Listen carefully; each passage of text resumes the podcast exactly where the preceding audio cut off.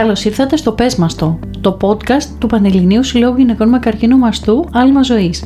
Σε αυτή τη σειρά podcast συζητάμε θέματα που αφορούν στον καρκίνο του μαστού, αναδεικνύοντας όλες τις πτυχές της ασθένειας, από την πρόληψη και τη διάγνωση μέχρι την ίαση και τη ζωή μετά τον καρκίνο του μαστού. Survivors, εθελόντρες του συλλόγου και επαγγελματίες υγείας μας απαντούν σε απλά αλλά και σύνθετα ερωτήματα που αφορούν στην ασθένεια. Το θέμα του σημερινού μας επεισοδίου αναφέρεται στην ανακοίνωση της διάγνωσης και τη διαχείριση των παιδιών όταν η μαμά έχει διαγνωστεί με καρκίνο του μαστού. Σήμερα έχουμε τη χαρά να έχουμε κοντά μας την αγαπημένη μας κυρία Μαριγιάννα Ζερβού, η οποία είναι ψυχόλογος υγείας, γνωσιακής περιφορική ψυχοθεραπεύτρια και έτσι μέσα από την κλινική της εμπειρία στο χώρο των ογκολογικών ασθενών θα μας μεταφέρει τις δυσκολίες που μπορεί να βιώσει μια γυναίκα όταν χρειάζεται να ανακοινώσει τη διάγνωση στα παιδιά της, αλλά και χρήσιμες συμβουλές για το πώς θα μπορούσε αυτή η ανακοίνωση να γίνει με τον πιο αποτελεσματικό τρόπο. Κυρία Ζερβού, καλησπέρα. Καλώς ορίσατε. Σας ευχαριστούμε πολύ που είστε κοντά μας σήμερα. Καλησπέρα κυρία Τζιτζιροπούλου. Σας ευχαριστώ πολύ για την πρόσκληση. Είναι χαρά μου που βρίσκομαι εδώ σήμερα μαζί σας και που θα έχουμε την ευκαιρία να συζητήσουμε ένα θέμα που απασχολεί αρκετά τις γυναίκες με καρκίνο του μαστού, καθώς πράγματι ξέρουμε ότι η ανακοίνωση της ασθένειας στα παιδιά είναι κάτι που δυσκολεύει αρκετά τις μητέρες. Ε, Γι' αυτό και θα θέλαμε έτσι να μοιραστείτε τις, τις γνώσεις σας γύρω από το πώς θα μπορούσε λοιπόν αυτή η ανακοίνωση να γίνει όσο το δυνατόν πιο, πιο ανώδυνη. Ε, πιο ανώδυνα. Ε, έτσι ξεκινώντας έτσι την κουβέντα μας θα μπορούσατε να μας, να μας πείτε πώς νιώθει μια γυναίκα όταν μαθαίνει τη διαγνωση η ίδια η λέξη του καρκίνου από μόνη της μπορεί να διακινήσει πολλά συναισθήματα σε ένα άτομο, όπως φόβο, θλίψη και αίσθημα βεβαιότητας. Από μόνο του λοιπόν μπορεί να μας ε, βοηθήσει να κατανοήσουμε πώς είναι για μια γυναίκα να ακούσει την διάγνωση του καρκίνου του μαστού. Είναι ένα τεράστιο σοκ για την ίδια η γυναίκα δυσκολεύεται πολύ να δεχτεί αυτό για το οποίος την ενημερώνει ο γιατρός ότι συμβαίνει στο σώμα της. Πολλές φορές, στην προσπάθειά τους οι γυναίκες να μας περιγράψουν το ακριβές του συνέστημα κατά τη διάρκεια της διάγνωσης, χρησιμοποιούν συχνά τη φράση Έχασα τη γη κάτω από τα πόδια μου είναι ο ευνηδιασμό, είναι η προοπτική των νοσηλειών, η απειλή του θανάτου, οι αλλαγές στην εικόνα του σώματος. Όλα αυτά είναι συνθήκες που μπορούν να πυροδοτήσουν μια συναισθηματική κρίση στη γυναίκα, με ένα αίσθημα ανημπόρια και θλίψης. Η διάγνωση του καρκίνου του μαστού μπορεί να είναι το πιο στροσογόνα συμβάντα της γυναίκας, στη ζωή της γυναίκας. Συνήθως μετά από το αρχικό σοκ αυτό που παρατηρούμε είναι ότι οι γυναίκες μπορεί να οδηγηθούν σε μια πιο ρεαλιστική αποδοχή της πραγματικότητας στο να αναζητήσουν αρκετές πληροφορίες για την ασθένειά τους. Άλλες φορές όμως πάλι μπορεί να συμβεί και το αντίθετο, δηλαδή να οδηγηθούν σε άρνηση και αποφυγή της παραδοχής και αντιμετώπισης της ασθένειας. Είναι σημαντικό να έχουμε κατά νου όμως ότι όποιες αντιδράσεις και αν έχει μια γυναίκα στην ανακοίνωση της διάγνωσης ε, του καρκίνου του μαστού είναι αναμενόμενες και μπορεί να αναλάσσονται μεταξύ τους. Και αυτές τις έτσι, συναισθηματικές ε, ε, αλλαγές που αναφέρατε ότι μπορεί να, να βιώσει μια γυναίκα και ενδεχομένως και κάποιες συναισθηματικές μεταπτώσεις. Ε, στην ουσία συνοδεύονται φαντάζομαι και από κάποιες αλλαγές που μπορεί η ίδια η διάγνωση να προκαλέσει στη ζωή της. Θα θέλετε να μας μιλήσετε λιγάκι για το ποιες είναι αυτές οι αλλαγές που μπορεί να φέρει μαζί του μια διάγνωση καρκίνου του μαστού; Ε, οι γυναίκες με καρκίνο του μαστού μετά τη διάγνωσή τους μπορεί να βιώσουν αρκετές αλλαγές. Τις αλλαγές αυτές τις παρατηρούμε τόσο σε συναισθηματικό, σωματικό και πρακτικό επίπεδο. Έτσι, αναφορικά με τη συναισθηματική κατάσταση της γυναίκας, ε, παρατηρούμε συχνά ότι η γυναίκα με καρκίνο του μαστού βιώνει μια έντονη αναλλαγή συναισθημάτων, με κυρίαρχα το στρες, το άγχος, την κατάθλιψη, μετά τη διάγνωση η γυναίκα έρχεται σε επαφή με εντονότερες ανησυχίες σχετικά με την πορεία της υγείας της και την αίσθηση έλλειψης ελέγχου σε αυτήν. Σκέψεις για την αποτελεσματικότητα των θεραπείων ή τις παρενέργειες που αυτή μπορεί να έχει, όπως είναι αλλαγές στην εικόνα σώματός τους. Πολλές φορές, για παράδειγμα, παρατηρούμε γυναίκες νεότερες σε ηλικία να ανησυχούν για μια πρόορη εμεινόπαυση ή για την γονιμότητά τους. Επίσης, η γυναίκα με εμπειρία καρκίνου του μαστού μπορεί να έρθει αντιμέτωπη με καινούρια για εκείνη μέχρι πρώτη σωματικά συμπτώματα. Μπορεί να εμφανιστούν είτε εξαιτίας της συναισθηματικής της κατάστασης, είτε ως αποτέλεσμα των θεραπείων του καρκίνου του μαστού. τέτοια συμπτώματα μπορεί να είναι ο πόνος, η κόπωση ή δυσκολίες στον ύπνο. Άλλες αλλαγές θα μπορούσε να είναι σε ένα πρακτικό επίπεδο, δηλαδή στην καθημερινότητα της γυναίκας και στους ρόλους που έχει σε αυτήν. Αυτό συμβαίνει καθώς χρειάζεται να διευθετήσει ορισμένα πρακτικά ζητήματα, τα οποία έχουν να κάνουν με τη θεραπεία που πρέπει να ακολουθήσει. Καλείται λοιπόν να έχει συχνές επισκέψεις στο νοσοκομείο, συχνή επαφή με τον γιατρό της. Ω απόρρια όλων αυτών, θα κληθεί να αντιμετωπίσει και να διευθετήσει διάφορες καταστάσεις που μπορεί να προκύψουν, είτε στην εργασία της, είτε και στην οικογένειά της, σαν σύζυγος και μητέρα. Οπότε ακούγεται σαν να υπάρχουν πολλές αλλαγές τόσο σε συναισθηματικό επίπεδο όσο και σε πρακτικό και φαντάζομαι ότι ένα από τα πιο δύσκολα κομμάτια είναι και το πώς θα μπορούσε έτσι και αυτές τις αλλαγές αλλά κυρίως την ίδια την ε, ύπαρξη της διάγνωσης του καρκίνου του μαστού πώς θα μπορούσε να το ανακοινώσει στα παιδιά της. Θα μπορούσατε έτσι να μας δώσετε μια εικόνα του πώς θα μπορούσε να γίνει αυτή η ανακοίνωση; Όταν η γυναίκα αποφασίσει να ανακοινώσει τα παιδιά της ότι έχει καρκίνο του μαστού, χρειάζεται να νιώθει η ίδια όσο το δυνατόν πιο ήρεμη. Χρειάζεται λοιπόν να βρει το κατάλληλο χρόνο για εκείνη. Ένα οικείο περιβάλλον όπου νιώθουν άνετα τόσο εκείνη όσο και τα παιδιά θα βοηθούσε αρκετά στην ανακοίνωση αυτής της ασθένειας θα ήταν αρκετά βοηθητικό να υπάρχει και ένας άλλος ενήλικας. Αν υπάρχει ο μπαμπάς για παραδειγμα ή αν μιλάμε για μια μονογενεϊκή οικογένεια ένας ε, έπιστος φίλος ή ένας συγγενής θα ήταν σημαντικό να είναι εκεί μαζί με την γυναίκα. Γιατί γνωρίζουμε ότι συνήθως τα παιδιά αντιμετωπίζουν καλύτερα τα δύσκολα νέα αν αυτό δίνονται από κάποιον που αγαπούν και εμπιστεύονται. Είναι σημαντικό σε όλη αυτή την δύσκολη κατάσταση που θα προβεί, γιατί οι γυναίκες μας το λένε αρκετά συχνά και είναι κάτι που τις οδηγεί συχνά ε, στο να επικοινωνήσουν με κάποιον ειδικό, ειδικό πώς να επικοινωνήσουν την ασθένειά τους στα παιδιά. Είναι σημαντικό λοιπόν να διατηρήσει την ψυχραιμία της και να δώσει έμφαση στα θετικά στοιχεία που γνωρίζει για την ασθένειά της. Σε αυτό θα ήταν χρήσιμο λοιπόν να έρθεις σε επαφή με κάποιον ειδικό ψυχικής υγείας είτε ακόμα και με κάποιον σύλλογο και συγκεκριμένα όταν μιλάμε για τον καρκίνο του μαστού με την τηλεφωνική γραμμή που έχετε στον ε, σύλλογο στο άλμα ζωής.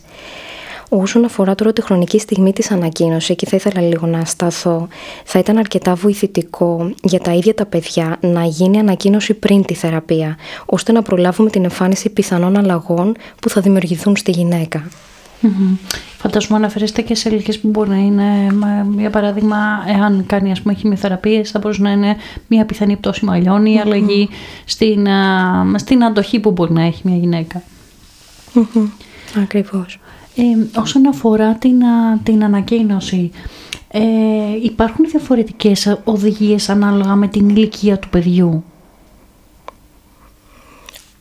Ο τρόπος που θα μιλήσουμε στα παιδιά και το περιεχόμενο όσων θα τους πούμε είναι σημαντικό να συμβαδίζει με την ηλικία και τη συναισθηματική τους οριμότητα.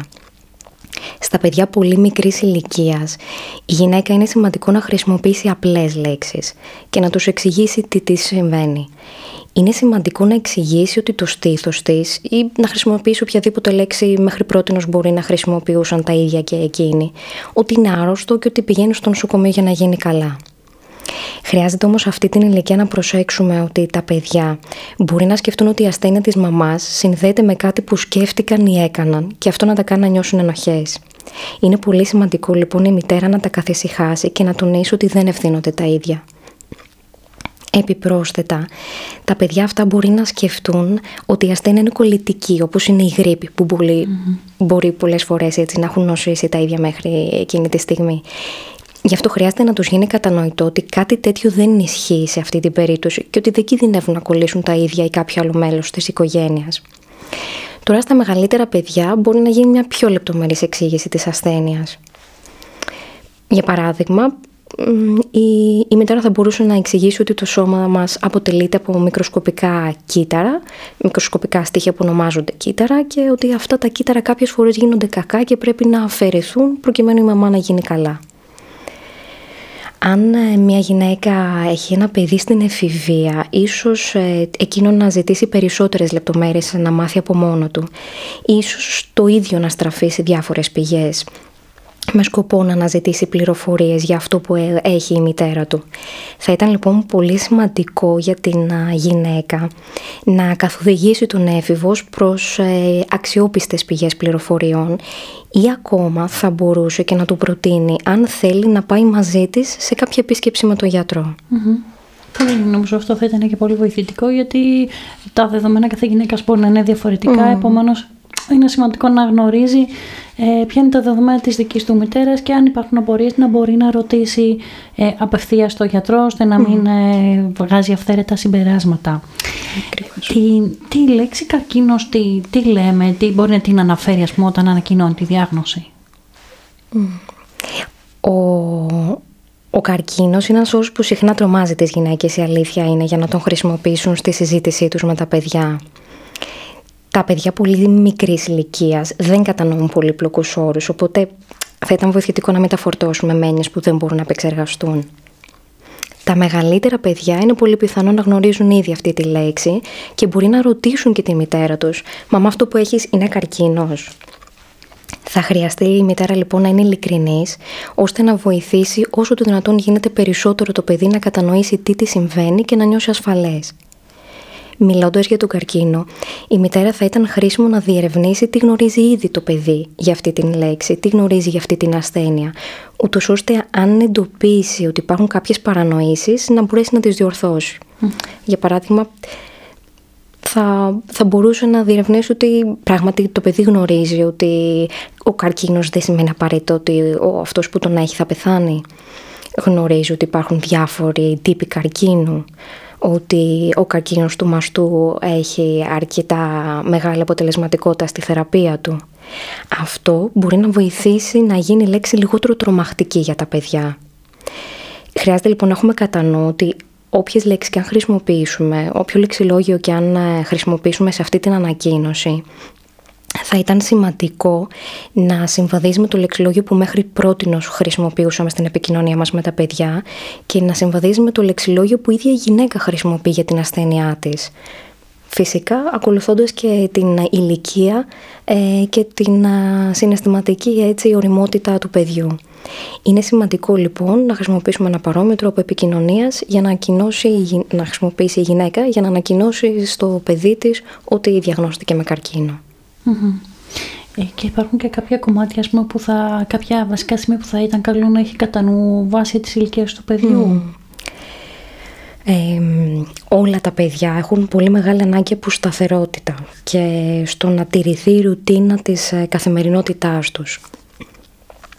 Τα παιδιά σχολικής ηλικίας, όπως και τα μικρότερα παιδιά, έχουν ανάγκη από σταθερότητα και είναι σημαντικό να συνεχίσουν να κάνουν ό,τι έκαναν και πριν την εμπειρία της μαμάς με τον καρκίνο.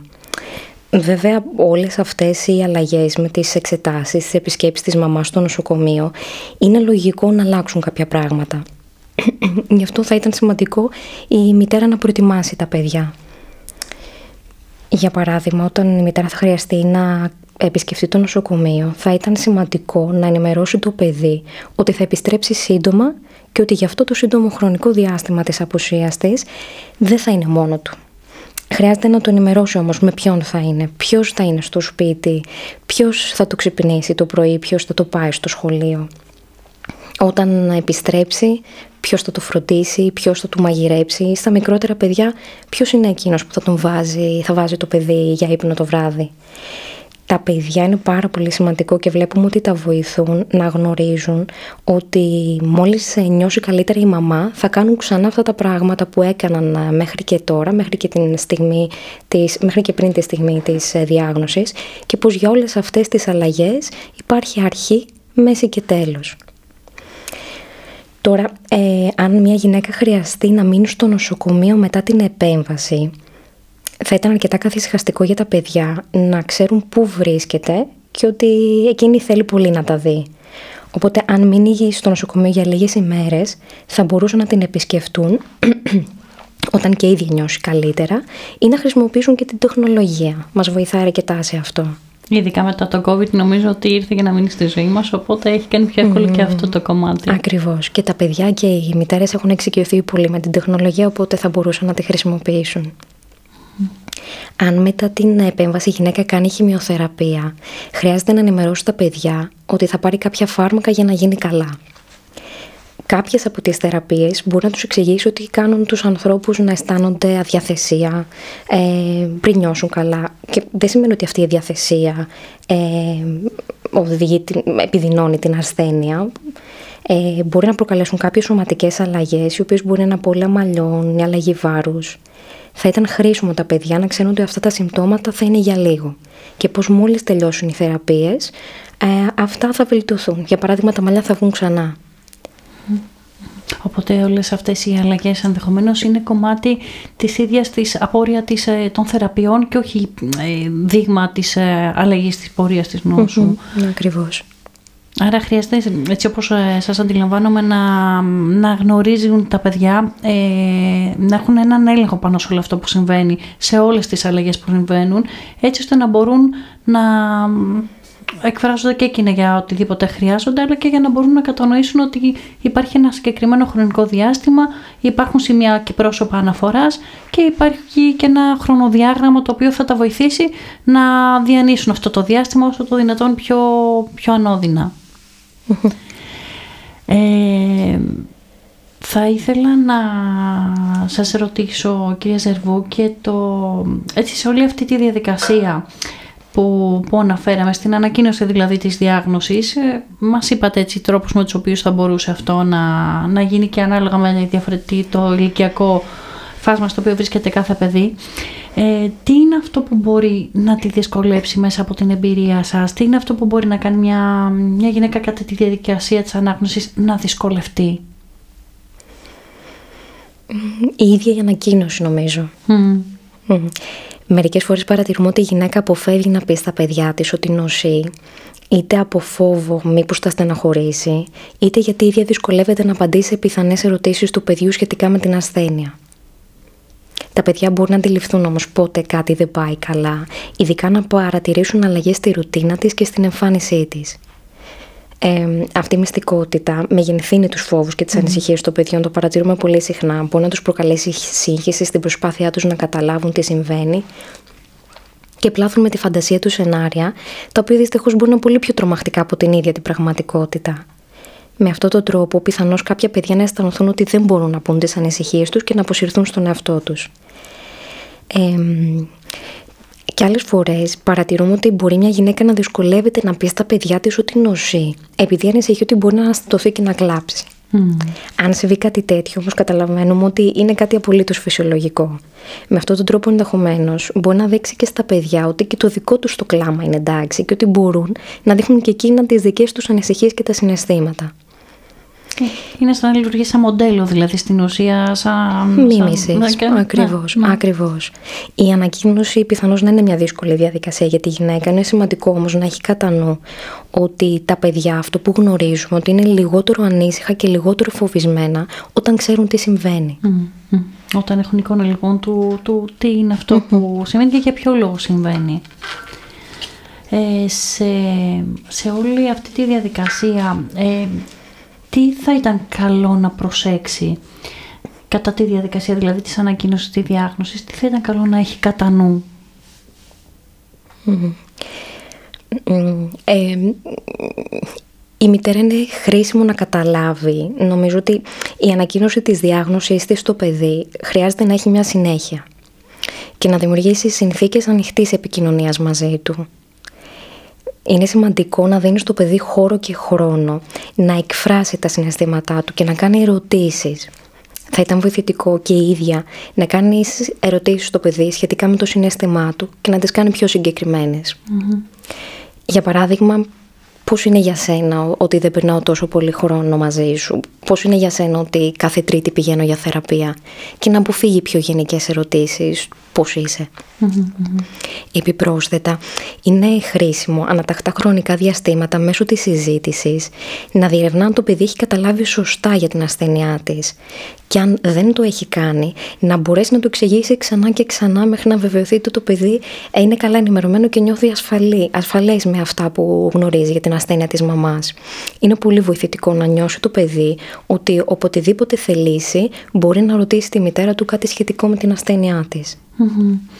και έτσι έχοντας στο μυαλό της μια γυναίκα όλο, όλο αυτό που έτσι που αναφέρεται όλες τις και τις τυχόν δυσκολίες αλλά και κάποια σημαντικά σημεία που θα ήθελε να μεταφέρει ε, πώς θα μπορούσε να διαχειριστεί τυχόν δύσκολες αντιδράσεις; Γιατί μιλάμε για ανθρώπινα πλάσματα, ο καθένας λειτουργεί διαφορετικά, ε, κάθε παιδί έχει τη δική του προσωπικότητα, οπότε μπορεί ανάλογα και με το, την οικογενειακή κατάσταση που, που υπάρχει και τα τυχόν προβλήματα που να υπάρχουν στην οικογένεια, ε, μπορεί να το, να το επηρεάσει σε διαφορετικό βαθμό, οπότε πώς θα μπορούσε να διαχειριστεί τυχόν δύσκολες αντιδράσεις; Η γυναίκα χρειάζεται να είναι έτοιμη ότι το παιδί μετά την ανακοίνωση μπορεί να νιώσει πολλά συναισθήματα όπως θυμό, στεναχώρια, φόβο. Είναι βοηθητικό να συζητήσει μαζί τους και να διερευνήσει πώς νιώθουν. Ίσως μετά από αυτή τη συζήτηση να προκύψει φόβος του παιδιού ότι μπορεί να χάσει τη μητέρα του. Είναι πολύ συχνό αυτό. Θα ήταν πολύ σημαντικό λοιπόν και η ίδια να το καθησυχάσει λέγοντάς του ποιο είναι τα δεδομένα της ασθενειάς που γνωρίζει για την ίδια και να το καθησυχάσω ότι οι γιατροί κάνουν ό,τι καλύτερο μπορούν. Σε παιδιά μεγαλύτερης ηλικίας, ίσως να βοηθούσαν αν το επιθυμούσαν να συνοδεύσουν τη μητέρα τους σε μια επόμενη επίσκεψη με τον γιατρό, προκειμένου να ακούσουν τι θα της πει. Παράλληλα, μπορεί να παρατηρεί τη συμπεριφορά του. Μήπως ενδεχομένως προκύψουν κάποιες αλλαγές, για παράδειγμα στη σχολική του επίδοση, στην όρεξη, στον ύπνο. Ορισμένα παιδιά μικρότερης ηλικίας μπορεί να εμφανίσουν συμπεριφορά που δεν αναλογεί στην ηλικία τους. Θα ήταν χρήσιμο λοιπόν ε, μαζί με την παρατηρητικότητα της γυναίκας ή και του περιβάλλοντος της να ενημερωθούν και οι εκπαιδευτικοί του παιδιού ώστε με έναν διακριτικό τρόπο να μπορέσουν να παρατηρούν πιθανές αλλαγές στη συμπεριφορά του και να το υποστηρίξουν αν χρειαστεί. Αν τώρα δούμε ότι κάποιες αλλαγές επιμένουν και ότι εμποδίζουν τη λειτουργικότητα του παιδιού, θα ήταν καλό η γυναίκα να συμβουλευτεί έναν ειδικό ψυχικής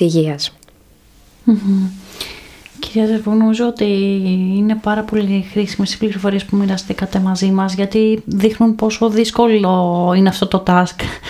Ε, για μια γυναίκα που μόλις μαθαίνει ότι έχει διαγνωστεί με καρκίνο μαστού γιατί έχει να διαχειριστεί τα δικά της συναισθήματα, το δικό της φόβο, τη δική της αγωνία τις αλλαγές που μπορεί να επιφέρει η ίδια η διάγνωση αλλά και η αντιμετώπιση της, ε, της νόσου και μέσα σε όλο αυτό το πλαίσιο χρειάζεται να διαχειριστεί και τις αλλαγές που θα φέρει και στο ρόλο της ως μητέρα ενδεχομένως ε, εφόσον υπάρχουν παιδιά στην οικογένεια ε, να προσπαθήσει να κρατήσει ισορροπίες αλλά και ταυτόχρονα να, να μπορέσει να, να διαχειριστεί και τα δικά της συναισθήματα. Επομένως ε, νομίζω ότι είναι πάρα πολύ χρήσιμα τα σημεία που, που τονίσατε ότι κάθε, κάθε ηλικιακό φάσμα έχει ενδεχομένως διαφορετικές ιδιαιτερότητες αλλά η ουσία είναι ότι τα παιδιά χρειάζεται να, να έχουν ενημέρωση για να μπορούν να λειτουργήσουν με έναν τρόπο τον, μέσα στον οποίο θα, με τον οποίο θα μπορούσαν να είναι πιο καλά προετοιμασμένα να ξέρουν τι είναι αυτό που συμβαίνει, για ποιο λόγο συμβαίνει, πόσο θα διαρκέσει, ώστε να έχουν έλεγχο πάνω στην κατάσταση, αλλά και να μπορούν να μιλήσουν και για τα δικά τους συναισθήματα. Είναι πολύ χρήσιμο το ότι αναφέρατε το ότι ε, χρειάζεται και η μητέρα να μιλήσει σε εκείνα, ε, να ρωτήσει για τα συναισθήματά τους, να παρατηρήσει τυχόν αλλαγές, ε, έτσι ώστε να μπορέσει να είναι και βοηθητική αν τυχόν παρατηρήσει ότι με κάποιο τρόπο επηρεάζονται λίγο πιο έντονα από την ανακοίνωση.